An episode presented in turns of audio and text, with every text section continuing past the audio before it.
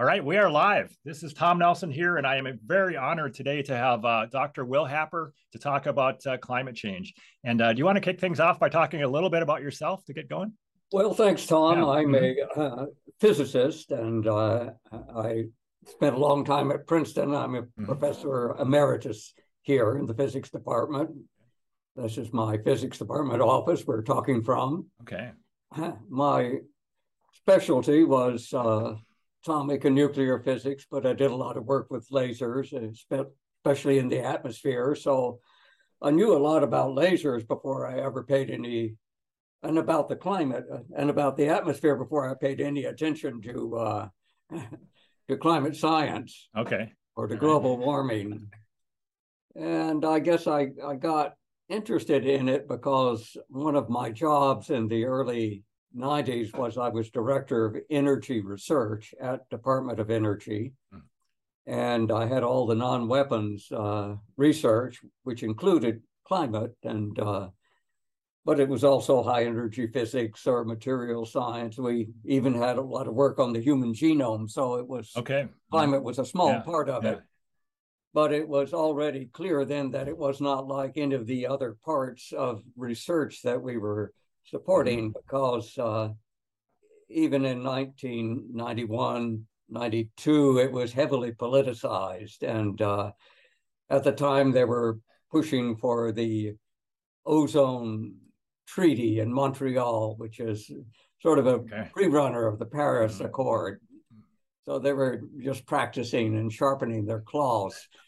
And okay. uh, they didn't want anyone getting in the way with uh, inconvenient mm, questions about, yes. mm. you know, how good are the scientific facts behind this uh, step we're taking? Because there right. will be some costs. The costs weren't terribly significant for that. You know, it meant that many American companies made a lot more money, you know, because they could put patented uh, refrigerants on the market yes, and yeah. uh, force people to buy them. And uh, that's happening again now with the Kigali Amendment, you know, yes. to get rid of refrigerants. And so yet more companies will make a lot of money, you know, at the expense of everybody else. yikes, yikes. Okay. So so anyway, I uh I'm digressing. That's okay.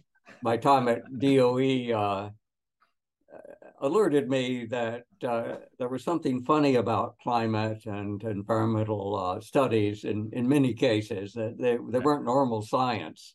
So I was quite vocal about that. I said, I don't know why you should have different standards in high energy mm-hmm. physics or uh, fusion or, or uh, everybody else is supposed to uh, be fairly rigorous in, in what they claim right. and uh, be open to questions, which they were not. And so, of course, when um, the presidential election came, I, I was a political appointment, so uh, Al Gore uh, took a while to find me, but he did and insisted I be fired.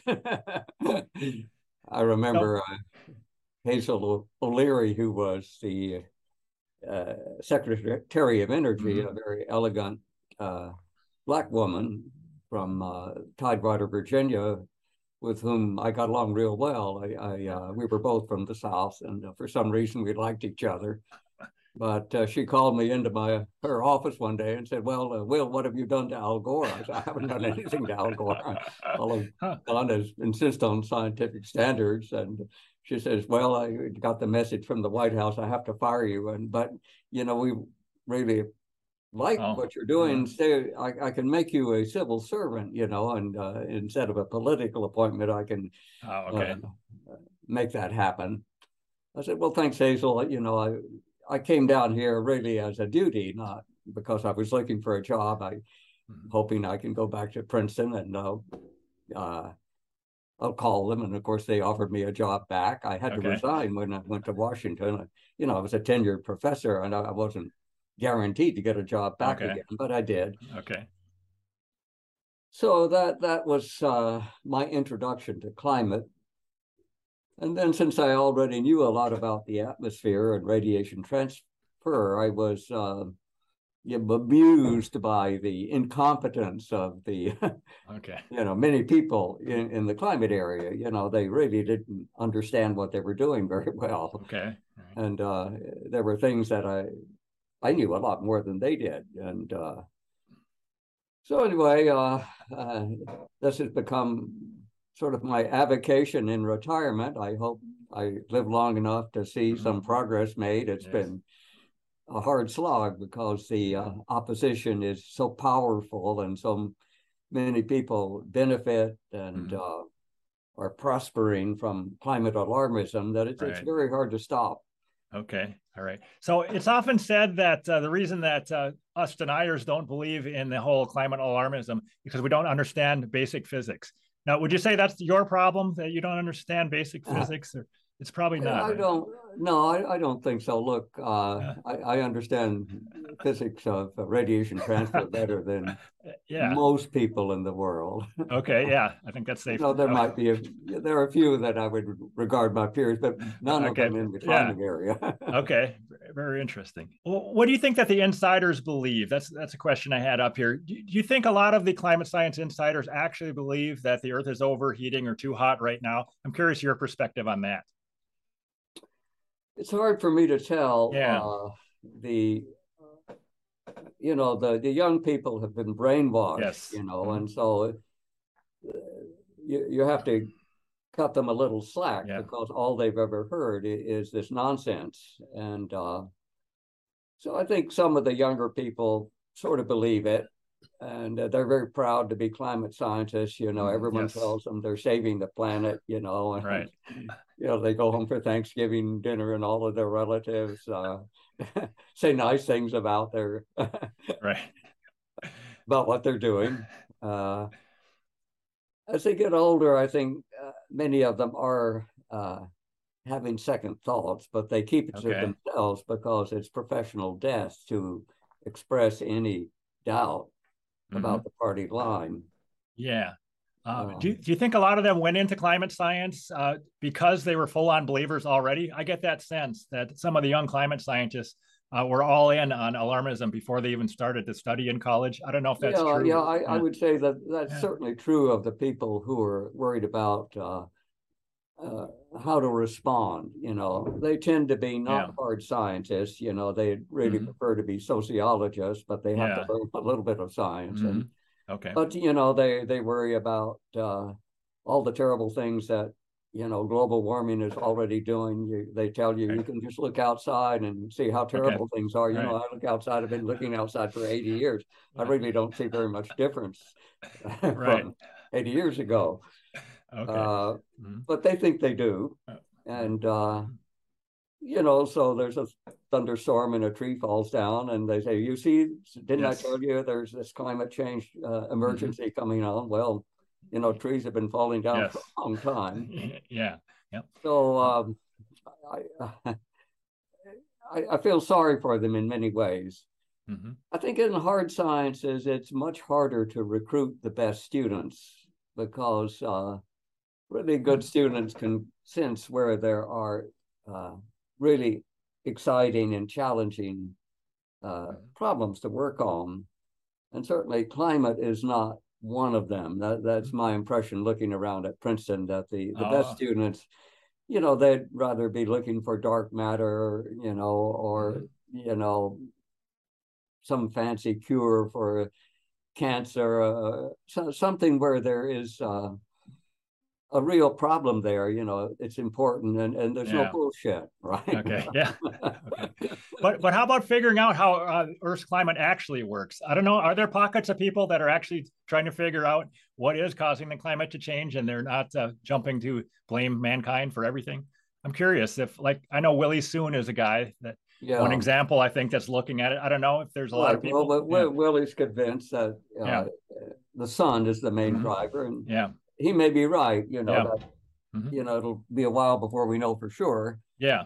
But uh, the idea that there was a single control knob, yes. Mm-hmm. you know, CO2 concentrations that has determined Earth's climate, that's become a matter of religion, you know, and uh, people go back and they rewrite, you know, encyclopedia articles, you know, look, look at an article about climate, you know, from Encyclopedia Britannica, which is pretty good, you know. 20 Yeah, yeah. 30 years ago. It's not anything like what it is today, you know. Mhm. The worst of Okay. all is Wikipedia, you know, which is completely taken over by Yes, uh-huh. fanatics. And Okay. uh, so it's a it's a little bit like uh, you know, the hero of 1984, what was his name? Winston Smith or something, but his job Okay. was to rewrite history. And so that's what's Okay. going Yeah. on with scientific history now. You know, we everything has to conform to the idea that this demon molecule CO2, Right. you know, is is about to destroy the earth. Mhm. I mean, Yeah. it's the craziest thing I ever heard because, Uh-huh. you know, if you know anything about geological history, you realize CO2 levels have always fluctuated up and down by huge amounts. And Mhm. What we're seeing now is trivial compared to what we've seen in the past.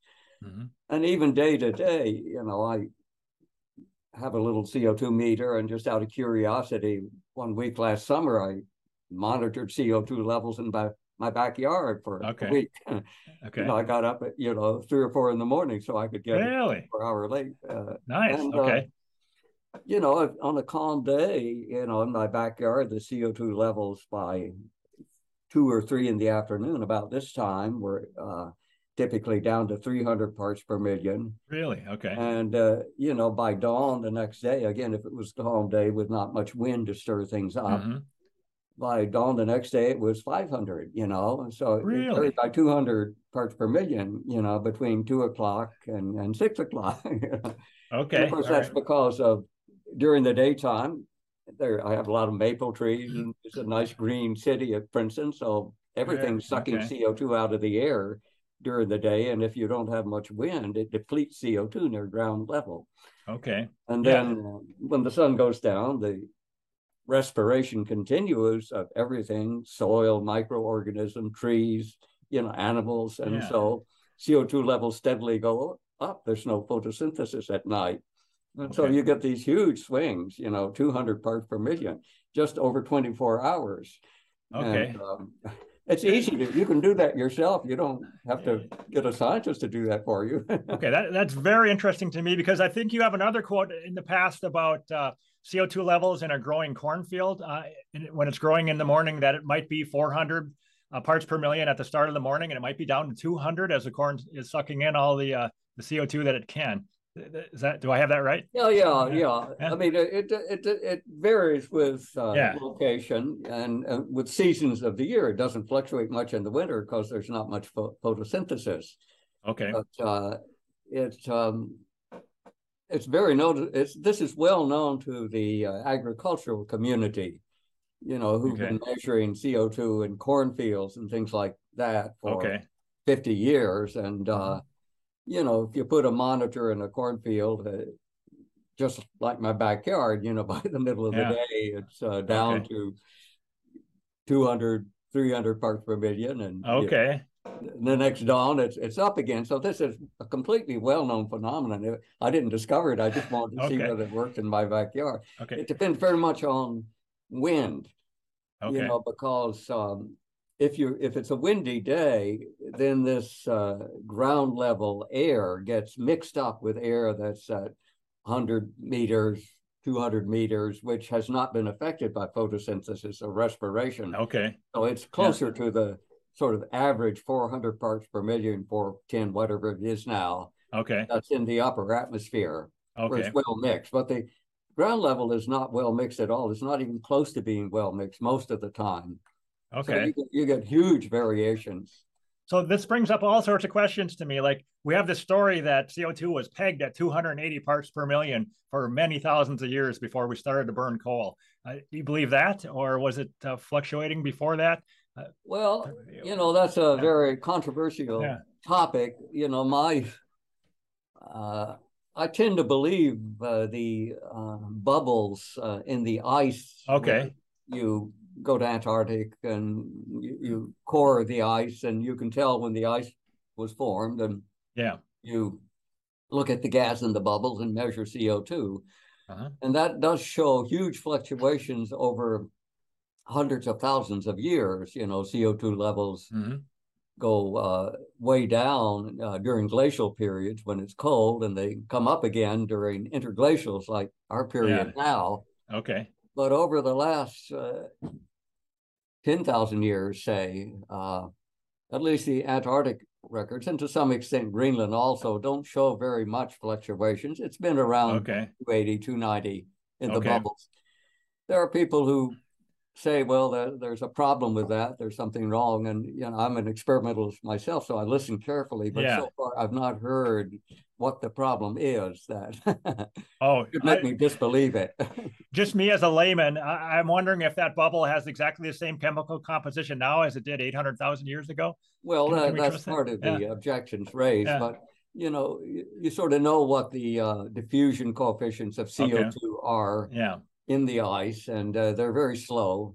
Okay. And uh, it does seem to work over these long periods of time, you know, 100,000 years, you see these huge fluctuations of CO2. And by Mm-hmm. the way, they, they always follow uh, fluctuations in temperature, you know, temperature goes up, you know, a few centuries later, CO2 goes up. you Yeah. know, Yeah. temperature goes down, the same thing. It takes a while for CO2 to respond. So it's clear that although it's correlated with temperature, the thing that is the cause is the temperature, not the CO2. Yes. Okay. All Uh. Gore used to say that this, you see this, this proves Yeah. yeah. CO2 is driving the temperature. In fact, it proved Okay. just the opposite. It proved temperature is driving the Ah, CO2. very interesting. So there's also these chemical measurements from maybe the 1800s where uh, they used some chemical methods to measure CO2 and they had numbers maybe 450 or above.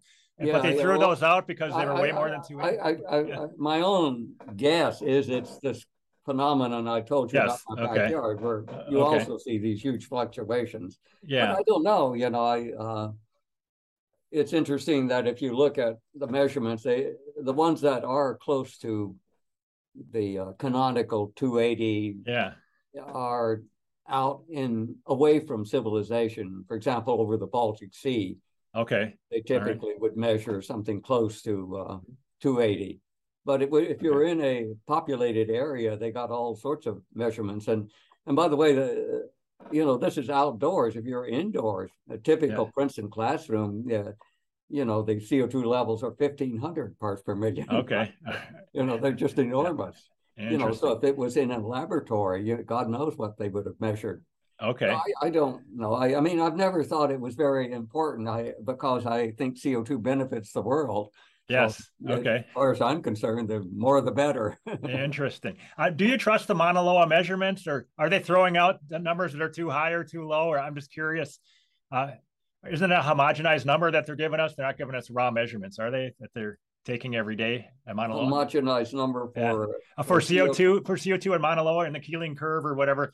When they give us that number every day for well, I, I, yeah. I I've looked at the raw data yeah. and uh, I think they're doing a pretty Okay. careful job. Uh, The site is good because it's uh, above the tropical inversion layer. So you're, Okay. you're getting pretty well mixed uh, CO2 from quite high up. Okay. There's a second observatory at lower altitudes where they have a lot more problems with just the Oh, okay. I mentioned where it fluctuates a lot from day to day. Okay. But the, right. the high altitude one is, particularly good. And it, it's on Okay. a volcano, right? It's a Yeah. shield volcano. So every now and then they get a a cloud of CO2 from the volcano. And Okay. uh, that Okay. stands out like a sore thumb. So they try to watch that carefully and make sure what they're seeing is from the atmosphere and not from the, the local uh, perturbations. Okay. all right. I, I think they're doing a pretty good job. I mean, I knew Keeling a little bit, you know, he was Oh. at Scripps and uh, he was a very honest guy, you know, Okay. and uh, he had a hard time because nobody would support his work, you know. Oh, They- okay. They'd say, didn't you measure CO2 last year? Isn't that good enough? And he said, well, the whole point is, you know, to get a Okay. record. And, Okay. but that's the, that was the argument in Washington. They, they kept cutting off his funding. And right. the only thing that kept him going was the director at Scripps was uh, Bill Nierenberg. Okay. And year after year, Bill would um, come to the rescue and provide director's funds to keep that uh, Keeling work going. Okay. And Bill is vilified, you know, as uh, you know, a, a demon planet destroyer, you know, by Oh, you know the likes of Oreskes, you know, all these horrible people out there. I didn't know that. Okay. but he he did a lot, you know, Oh. for for that CO two record. We owe we owe much of that to Bill as well as to Keeling. Oh. Okay. Is he vilified for not being a believer? I don't. I don't know why he's vilified. He's a well because, because yeah. he was quite skeptical that Oh, there was, was. any problem with CO two. You know. okay. All right, interesting. Um, I was going to ask you, what do you think is the optimum level of CO two uh, for life on Earth? Uh, well, I think it's probably around 1500, Yeah. 2000. Uh, Okay. You know, greenhouses uh, typically have at least uh, a thousand parts per million, and uh, if they can afford it, they put in 1500. You have to Yeah. pay for it. You know, it's Yeah, not yeah. cheap. Okay, all right. So it's a typical economic trade-off. And Okay. so you, you, you, as the owner of the greenhouse, you try to decide, okay, this makes my roses worth this much more, but Yeah. it costs me this much. Yes. So you do that type of calculation. Okay. All right. So you agree with Patrick Moore's idea that CO2 levels were going down for a long time before humans started burning fossil fuel, and by us uh, doing Well, that, you, you, you can Yeah. see that pretty clearly from the Yeah. studies of paleo CO2. I mean, like anything that involves proxies, uh, there are uncertainties, but you know, there are a lot of uh, different proxies that give pretty much the same answer that CO2 levels have been steadily decreasing for the last right? Yeah. 80 million years or so. Yeah. For I don't know really what's causing it, but Yeah. I think the data is pretty clear. Yeah. Some of them are easy to understand. For example, you can look at uh, stomata in Yes. leaves, in fossil leaves. And Yeah. uh, when a leaf grows in air that has more CO2, it doesn't grow as many holes. And so the, by counting holes, you can get some idea. Mhm. Another thing you can do is you can look at um, uh, paleosols. You know, this is fossil soil Okay. where CO2 is being, uh, back at the time the soil was made, CO2 was being generated by metabolism, just like my backyard, and uh, hmm and it was also being fixed. And CO2 that's been fixed uh, in photosynthesis is has a lot less carbon 13 in it. So Oh, by okay. measuring the carbon 13 to carbon 12 ratio and, and trying to model how atmospheric CO2 would diffuse down and, you know, photosynthetic stuff would diffuse up, you can estimate what the atmospheric levels were. So I would say that paleosol is, is probably the workhorse uh, Okay. uh, thing. But but there are enough different ones, and they're an, in enough agreement that I think it's absolutely clear that the CO2 levels in the past have been much higher than now. Okay. All right. Uh, do you give humans uh, the credit for raising the CO2 level from 280 to 420? Is that pretty much all us, or are there other factors you think? Well, that's the simplest Yeah. uh, assumption. Many people Yeah. don't agree. Many people think it's independent Yeah. of humans. But my problem Yeah. with that is if I look at the ice core records, it hasn't happened for many thousands of years. Okay. And All right. now here, all of a sudden, we're putting in twice as much every Yeah. year as is needed to explain Yeah. the growth. So that the problem has always been where does the extra CO2 go? You know, Okay. All you right. know, why isn't there enough to make the you know, there's too much going in to to Yeah. be consistent with So- what we observe. I wanted to get your idea about this. Tom Segalstad had this idea that CO2 goes into the ocean and then it uh, becomes calcium carbonate and falls to the bottom of the ocean. Uh, I was Well, mo- most yeah. of the, I don't know the exact figure, but there's Yeah. roughly 50 times as much CO2 equivalent in the ocean as in the atmosphere. Okay. And what and the reason for that is that the ocean is um, extremely alkaline. You know, you can think of the ocean as sort of a weak solution of Drano, you know, for clearing your Okay. Sink right. clog. It's like Okay. sodium sodium hydroxide or or I burnt lime, you know. Okay. You know, it's got a lot of OH uh, minus in it, and so it it converts the CO2 that comes into it into bicarbonate and carbonate ions, and so that pulls in CO2 from the atmosphere and Okay. makes the Yeah. ocean really supercharged with CO2. And in fact, thank God for that, because if it weren't for the CO2, the ocean would be like Drano. It its Oh. pH would be around 13 or 14. I've forgotten the exact figure. Oh, okay. Very much about the same as household ammonia. And most Really? things can't live in, in something that is caustic as that. Okay. like Mono Lake, say. Okay. uh, Okay. So this whole idea that our CO2 emissions are making the uh, oceans uh, uninhabitable for shelled shellfish, et cetera. There's nothing to that, right? There- no, of course, Yeah, it's nonsense. It's not true. Yeah, yeah. Because I think Yeah. they say ocean acidification is like the evil twin of global warming. I think I've heard that phrase. It's Well, Yeah. you know, they, they were in desperate uh, straits. A few years ago, we had this sort of 10 year hiatus. And so, Yes. you know, if we can't yeah. scare people with warming, we need something else. And so acidification was the next best thing. okay. But, you know, the ocean pH uh, fluctuates a lot from night and day, just like my backyard, you know. So, Okay. That's for the same reason because during the day you get photosynthesis and so you know the microorganisms uh, uh, suck co2 out of the water and so since co2 is acidic the water gets more and more alkaline as the day Okay. goes on so right. in the morning the ph might be 7.9 by the afternoon it's 8.2 you know Okay. All right. again it's just like the backyard experiment Yeah. And do I have it does that day after day Oh, after day. it. It's Okay. well known. Okay. And do I have this right that the ocean would have to become way more acidic to be as acidic as pure water? Because pure water has a seven pH, right? Yeah, So that's one way to think of it. pure water in in the atmosphere, as I recall, it's about five point six. Five point six. Okay. Five point six, yeah. Okay.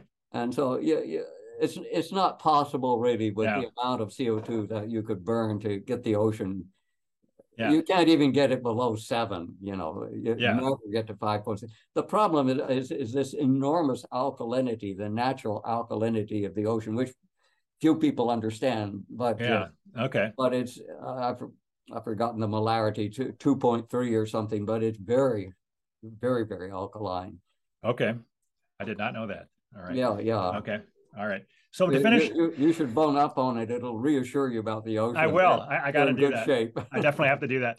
Um, just to finish off the thought about Patrick Moore, though, that he was saying that CO2 levels were falling for a long, long time, and Right. humanity may have uh, saved life on Earth because uh, if it got too low, plants couldn't have grown, and and because Right. we put more out there. Do you think there's some validity to that idea? Oh or- yeah, and yeah. in fact, you know, during the last glacial maximum, there's a fair amount of evidence uh, that plants were dying from uh, not enough CO two. Okay. Uh, they- you know, they're quite respectable papers that have presented evidence for that.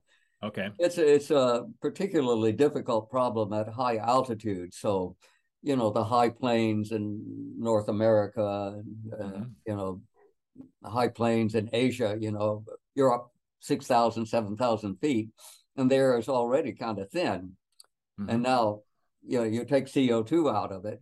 yes. So it's a double whammy for plants. There's not as much CO2 to suck out of the air Yeah. and uh, then you're losing water like crazy too. You know, so the combination of uh, water loss and not enough CO2 uh, seems to have uh, caused many plants to die off at high altitudes. Yeah. So you did mention, I think, on the other podcast I was listening to that the additional CO2 makes plants more efficient at handling water, right? And on the That's edges right. of deserts, they do better with more CO2. That's Another right. advantage. You, you can already see desert shrinking. You know, that's very clear. Yeah. Right. Okay. And uh, we're supposed to think they're expanding, but You're supposed to CO2 think we're supposed to think that. if you actually look at the data, it's the Okay. other. You know, they didn't get the sign right. Okay. Okay. And there is significant uh, an increase in global leaf area, right? Uh, because of the additional CO2, probably. Am I, Yeah. am I right? Okay. And what do you think is the uh, addition in uh, global uh, crop yields at uh, 420 versus 280? I've heard numbers like maybe 20 or 25 percent. Uh, our crop Well, yields are doing just- better. Yeah. there was a recent paper by uh, I've forgotten the authors Taylor and I've forgotten the other Sedler or something like that, but um, they they are and I've forgotten the exact numbers, but they are saying of the order of forty percent of the increase in wheat yield, you know, in the last fifty years has been due to more CO two. It's quite a serious paper. Really? Wow. Okay. I I can Yeah.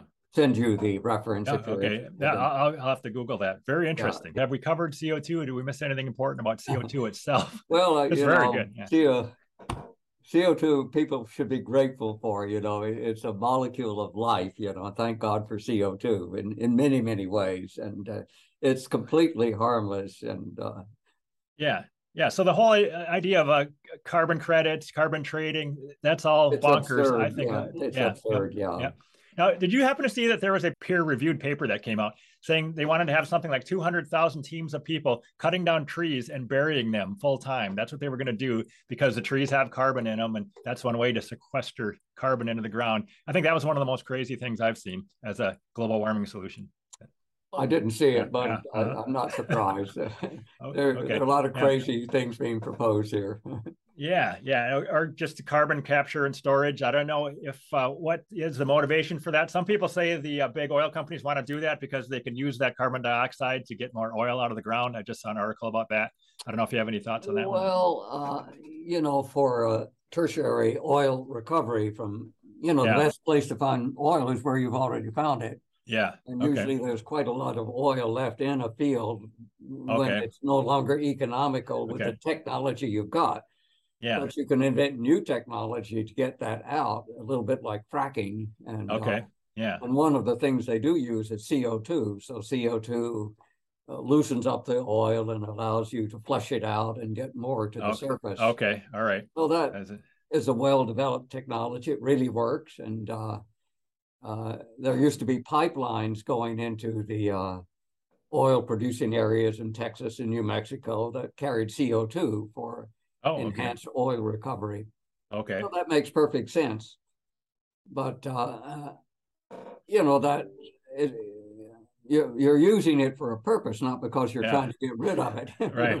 perfectly happy if it comes bubbling back up to the surface again. okay. All right. Let's see. One thing I have not asked is what is your best estimate for the uh, climate sensitivity? If we double CO2 from here, how much warming do you think that we should get roughly? I, I think it it's probably around one degree, maybe okay. a bit less than one degree. Okay. And uh, I won't yeah. bore you with going into all the details, but mm-hmm. that's sort of the first order estimate you would make. And uh, you know, it's surprising in, in science how often a first order estimate it turns out to be the best. Yeah. You know, yes. when you start uh-huh. improving on it, okay, you know, okay. for some reason, it often gets worse, and uh, that may not in, be entirely a, a mistake because, um, you know, there there's something called an asymptotic series. Uh, you you've got a science background. You yeah, probably yeah. know about yeah, know, I think power series where you mm-hmm. you take a first order term and then you add a, a, a second order correction and a third order correction. Yeah. Uh-huh. Well, asymptotic series are, are things where they do actually get better if you add correction, but only up to a certain order. So oh, you might yeah. be able to get a better answer up to the third or the fourth okay. order. Yeah. Then the fifth order is much worse. And the sixth oh. order is even worse. okay. and there are a lot of asymptotic asymptotic series where only the yeah. first order is the ah, best. you know, okay. If you take the second order, it's already worse. Okay. That was true of quantum electrodynamics, for example, in, in physics. Oh. It, okay. it was uh, right. like an asymptotic series. So people got reasonable answers for the 1st mm-hmm. order, but second order, which ought to yeah. work, didn't work. You know, it gave infinite answers. You know, that was clearly okay. wrong. okay. Nothing's infinite. All right. And so that was what really led to quantum electrodynamics. And the, the heroes there were Dick Feynman and uh, oh, okay. Julian Schwinger, but they were the ones who solved this problem that you had this diverging series. And so in okay. climate now we have this diverging series, but it never occurs to people that, you know, we've seen this before, you okay. know, and, and maybe you ought to rethink. okay. Uh, do you happen to know if Feynman himself ever looked into the climate change thing or the CO2? I, I, many people have asked me. Yeah. I don't know. You know, I I, uh, I didn't know. I was not close to him. My my friend Freeman Dyson was uh, very close to him and uh, okay. really admired him. And of course, Freeman was very very skeptical about. Yes. yeah. Uh-huh. And uh, I would I would imagine that Feynman would have been his usual skeptical self. You know, he questioned everything Okay. And that's what you're supposed to do as a good scientist. Yes, absolutely. Know? Especially yeah. your own work, you should question, you know. Yes. And he's very insistent that, you know, if you have nice theories, uh, the real criterion for the theory is how well does it agree with observation and experiment. Yeah, yeah. His quotes are great. Uh, yeah. Mm-hmm. Yeah. Mm-hmm. And certainly the climate community has not done that. You know, they they don't agree with observation and experiment. And so what they do is they go and change the previous observation. right. Yeah. Winston Smith from 1984 again, right? Yeah, yeah. Changing the past. So, are you following the work at all of Tony Heller when he's actually looking at in great detail Yes, I- changing I- the past? you know, I'm busy, so I don't Yeah, yeah, look at everything he does, but yeah. uh, I think he's making some very good points. And uh, I think he is. Yeah. yeah, All right.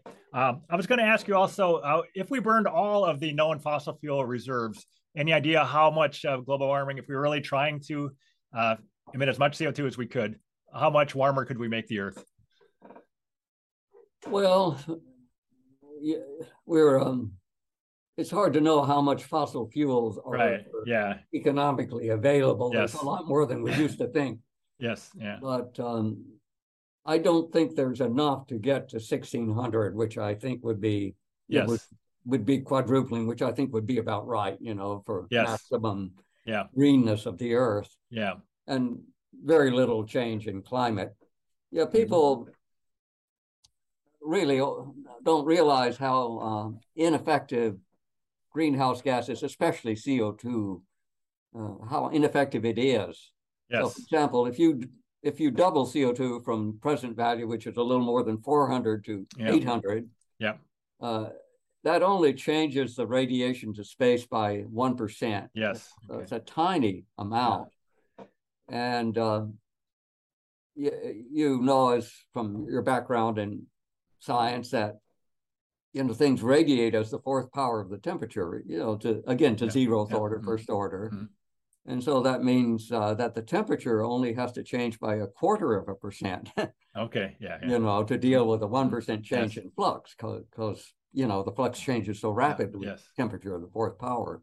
Yes. Uh, so if you use that type of argument, you would say that well, doubling CO two, which is about the maximum you can get out of fossil fuels, I think, uh, would give about one degree warming, which would be no problem. Most of that would be in you know high latitudes, closer to the poles. It would be hardly changed in, in the tropics and uh, a, little bit warm in temperate zones, but there's absolutely everything about it is good, you know, not bad.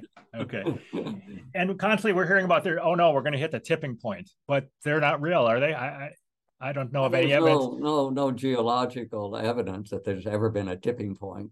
Uh, I th- that's as a layman again. I think there there can't be because the Earth has been way warmer and we never hit a point where we became an Right, that's right. uninhabitable fireball. So Well, that's right. It, Yeah. it's sort of the anthropomorphic principle uh, in, in disguise. You know, if there really were tw- tipping points, since the Earth isn't very stable, we would have passed them long ago Yeah. and become extinct. right? okay, all right, So it, it's pretty clear they're not there. Okay, all right. But the gullible, you know, they're they're always gullible people who will buy this stuff. And um, So, what do you think is happening with, like, I don't know, the Royal Academy or all these different organizations that put out a warmist statement?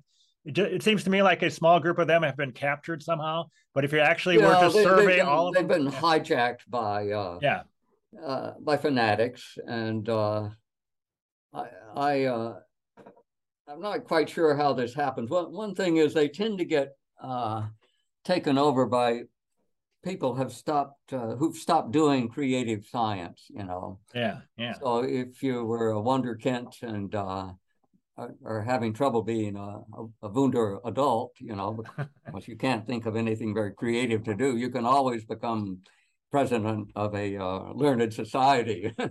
okay, all right, and uh, then you Mhm. can pontificate and uh, people will listen in awe. And uh, so, okay, okay. so But- I, that's part of the problem is that uh, you, you don't get the best people. You know, Dick Feynman would never Yeah. have been president of the uh, Interesting. of the Okay. uh, National Academy Yeah. of Sciences. He, would have quit in disgust after the first week. Interesting. So what I'm never seeing on any of these statements is where they they uh, surveyed the rank and file, everybody, and said, uh, "Do you believe there's a climate crisis right now?" I'd love to see that. You know, take any professional society you want and uh, survey 10,000 Well, people. they're, they're Yeah. afraid they're afraid to do that because Right, they know they will get uh, a very substantial number of returns if people say, "I don't believe this nonsense." Right. Yeah. They know that yeah. Mm-hmm. perfectly well, and so they they have done surveys and they know that's the answer they get. They do. So they, okay. they don't release them, so they keep them secret. Okay. Do you think there's room for maybe some third party people to try to do that on the side somehow and publish the results? I'd love to see those results somehow. I think well, public should know. An yeah. interesting question. I I, uh, I don't know whether people would pay attention to a third party, but anyway, look, yeah. it does touch on the important thing is that you you don't uh, you don't define good science, you know, true science by uh, voting. Yes. so even you know, even if hundred percent believe that yes. it's nonsense or hundred percent believes it's true, it doesn't doesn't matter. It's not relevant. It, it, the question is, how well do theory and experiment match yes. up? Uh, yeah, it's you know this famous uh, uh, uh hundred authors against Einstein. Yes, that, yeah. Uh, was written in the 19 early 1930s when the Nazis were coming to power, and uh, so Einstein's views on relativity were very unpopular among some in Germany, although he was German himself, and uh, many supported him. Max Planck was a strong supporter. Okay. Mm-hmm. But uh, they put together this crazy book, you know, article after article about why relativity was wrong. It was mostly focused on special relativity, but okay. I think there were a few on general relativity. But the, when Einstein was informed about this, he says, "Well, I don't. Why do they need a hundred? One good paper pointing out a flaw is all they need." That's great. I love that. yeah, yeah. So, uh, so that's the way science is supposed to be. That you know there are there really is an objective truth out there. It's not the term you don't vote on the law of gravity you know it's something that you observe right you know? right whoever made the law yeah. of gravity it wasn't the us congress right? so so how do you see this playing out like how much longer can this insanity last inside this even inside the scientific world and the group think do you think it has to break down doesn't it at some point in the near future or can this hang out for another decade well i, I think uh, yeah. uh, the most hopeful thing and uh, I say this with some uh, sadness, is that uh, it, it, looks like maybe the chickens are coming home to roost in Western Europe. Mm-hmm. You know, they're facing yeah. serious energy problems because of the uh, uh climate fanaticism that's run the, the show there for the last 20 years. Mm-hmm. Yeah. And uh, so if they have a particularly bad winter and if things go badly in Ukraine, uh, there could be uh, very serious uh, consequences. There could be social unrest. You know, people might yes. be held account. They should be held account. They should be. Yeah. What they've done. Mm-hmm. Okay. So I, I, think the thing that is going to end this will be uh, some disastrous uh, consequence that it's no there's no longer any question that these guys are crazy. It it sort yeah. of half happened in Sri Lanka, you know, where yes, yeah. Sri Lanka was uh, governed by several years by uh, truly woke politicians, and okay. uh, they went all to organic farming, and uh, nice. you know, uh, and of course, yeah, people started starving to death, right? And right, yeah, yeah, massive famines, and uh, so what's needed is something like Sri Lanka, but on a larger scale and, mm-hmm. and some yeah. large political unit Germany, United Kingdom, California, maybe. California, yeah. On that path, yeah. I, I, mean, what do you think is going to happen in California with this whole idea? We're going to get rid of all the gas powered cars and try to uh, charge everything, uh, use electric cars instead, even though they can't charge their current electric cars. At sometimes, I don't know. Well, uh, yeah. you know, I, I, think it will collapse. Uh, I don't know yeah. how long it will take. Yeah, yeah. You know, the the thing that makes it convenient for the present politicians is it's something that's going to happen long after they're yeah. out of office yeah. and hopefully yeah. drawing a fat retirement. Yeah. okay. so uh, I think when that happens, they, these people should be put on trial, you know, and oh yeah, their retirement. Yeah. Yeah. I mean, it's all fun and games for now. When the, yeah, yeah, yeah, yeah, exactly. Uh-huh. Okay. All right. Um, I wanted to ask you about just uh, there's all of this propaganda about the weather's getting worse and the if uh, we get another degree of warming, the weather's going to get terrible. Uh, have you looked at that in great detail? I don't believe a single bit of that, but do you have any feedback no, on that? Of, course, it's yeah. it's complete yeah. nonsense. Yeah. You know, the, mm-hmm. there's not a single measure of weather that shows anything alarming. Uh, right. you know, my friend Steven Koonin wrote this nice book on um, Unsettled, I think yes, was the title. Yes. But it was focused on what's really happening to the weather. And so there are chapters there about hurricanes, tornadoes, you know, droughts. Yes. And yeah. Uh, it's very well documented and nothing's happening, you know. If anything, it, it's getting a little better in many places. And uh, okay. All right. Good. Yeah, I'm not worried about it. Uh, yeah, are you are you a fan of Alex Epstein's work by any chance uh, about fossil yes, fuels? Yes, yeah. I, I, yeah. think the more people stand up and make the case that this is immoral, which is, yes. a part of his message, uh, the better. Yeah. Okay. Do you have uh, advice for us skeptics as to just what arguments you think are the best ones to use? Well, I I, yeah. I, I, think it it's very hard because you, yeah. you know you're surrounded by uh, uh, religious fanatics, you yeah. know, many of them are your own family, you know, and pe- uh-huh. people you don't want to offend. And, right. uh, and uh, you know, they're basically decent people, but they've been badly misled, mm-hmm. you know, and, and it's like questioning someone's religion. Yeah, yeah. Is it religion? You yes. know, yes, it is. Yeah. Mm-hmm. yeah. So uh, I, I don't think there's a silver bullet argument that will uh, uh, work for everyone you know and uh, right. uh, in yeah. fact many people th- those that who, who, are convinced for religious reasons that you can't change their mind they they just will not change yes. their mind yeah mm-hmm. and uh and there are not many people in the middle uh who whose minds can be changed most have already taken a stand one side or the other mm-hmm. so i i think the uh the most effective thing we we already talked about is disastrous consequences of yes. the policies yep. uh, to mm-hmm. address this made up threat, you know, this threat that doesn't exist. And but many people don't realize how how uh, corrupt th- this fundamentally is. You know, utilities, you know, are they, they love global warming. They love renewables because they can jack up the prices, yes, so yeah. they become very very profitable.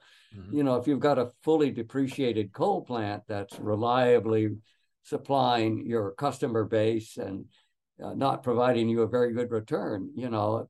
Oh, you you can okay. get rid of that, you know, and put in windmills, and then you you can charge much more, and okay. uh, so the profit line goes way way up.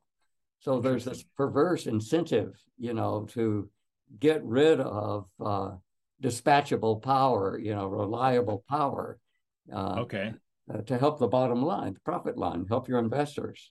Okay. Yeah, I've heard some talk about it's good for some companies to get rid of coal power because then uh, natural gas is maybe one of the only games in town where they can don't have that competition from coal. I don't know if that's uh, well, natural gas. Yeah. The nice thing about natural yeah. gas is that it um, uh, it's so cheap to build a natural gas plant. It's okay. sort of the lowest cost capital investment you can make. It's uh, a lot less expensive than coal and it's much less expensive than nuclear. Yes. And uh, and I'm all for that. You know, it's amazingly efficient too. You know, with these combined cycle plants, okay. you're you're getting well over fifty percent conversion of heat into electrical energy, okay. which is phenomenal. You know, mm-hmm. in a mm-hmm. coal plant, it used to be, you know, thirty five percent. Maybe it was a good plant, and uh, now okay. with uh, ultra supercritical, it's up into the forties may still go a little higher. Okay, all right. But um, but but but the champions are are the combined cycle gas plants. They're they're oh. amazing. Okay, all right. Um, do you have thoughts on uh, nuclear power? Whether uh, you're a fan of that? Well, or, I think it's, it's a good way yeah. to make yeah. electricity. You know, and yeah. uh, it's too bad that it's had such hard times in all over the world, at, at least the Western world you know, it doesn't seem to be bothering the uh, the Chinese who are building nuclear plants as fast as they can. Okay. And um, I think makes good sense for China. They've got a lot of people. They would yeah. like, you know, reliable, affordable power. And you can okay. get that from nuclear, but you certainly can't get it from windmills and solar panels. Right, right, right. They're happy to send. they're happy to sell that stuff to us. Yeah, I'm hearing it. As long as the price yeah. is right. yeah. So, do you have thoughts on battery technology? Whether we we ever will see a, a huge uh, like a quantum leap, or are we kind of uh, running up into uh, some roadblocks where we can't get can't get much more energy yeah, density. Yeah, yeah. No, look, uh, people yeah. keep talking about Moore's law for battery. Yeah, you know, yeah. It's, it's, absurd because yeah, battery technology is. You know, the first batteries were already working pretty well by 1800. Okay. Michael Faraday used quite good batteries, and uh, okay, okay, you know, zinc copper batteries. They worked fine. Okay, put out a lot of current, and uh, nowadays, uh, you know, we've gone over to lithium, and uh, it, it, it really is an amazing battery. You know, it's it's small and light, and you can store a lot of energy, but it's quite dangerous, and it, it yes, and yeah. it, there's not going to be a quantum change in lithium Yeah. batteries. You know, they uh, okay, uh, so it, it's a technology, and it, it has a fundamental problem. It, it's it's wet chemistry, and so every time you discharge a battery, you have to regrow crystals when you recharge it again, and then okay, you can't control the growth of crystals, and so gradually you start getting strange things happening that you you can't really control. You know, dendritic growth here and there. So all batteries essentially go bad. They they eventually go bad, okay, all right, and you you, Okay. you just can't do anything about that. And so there has to be an infrastructure to handle all these bad batteries and recycle the lithium and the cobalt and all the other Yeah. valuable things in them. okay, And um, you you could do that, but it you know we ought to do it if it's cost effective, not because it's a Yes. mandate from fanatics. absolutely, yeah, okay. Uh, do you have thoughts on maybe like hundreds of years down the road if we're out of fossil fuels and if people tried to drive a private vehicle across the country, how would they power their car? Uh, we have I nuclear plants they'll- maybe they'll- producing. They'll, pow- they'll power it on, on synthetic diesel and or synthetic gasoline because Okay, all in a few hundred years, you've got to hope that we will have figured out how to do fission and fusion Okay. efficiently. So we'll have a lot of electrical power. And if you have enough cheap electrical power, there's no problem making synthetic hydrocarbon fuels. you know. okay, all you right, make them out of limestone and water. And uh, okay, and uh, it it'll be a long time before someone invents a uh, a better uh, motor than the gasoline or diesel engine. They really are amazing. And, okay, uh, okay, but they do need fuel. And so I, I think in Yeah. a few hundred years we'll still be using them, but we'll be using synthetic uh, hydrocarbons. Okay. Very interesting. So I thank you very much, Dr. Will Happer. I've super enjoyed this, and uh, I hope to have you back on again sometime. Thank you. Thanks very much, Tom. Keep All up right. the good work. Thank you very much. Talk to you next time. Bye. Okay, bye bye.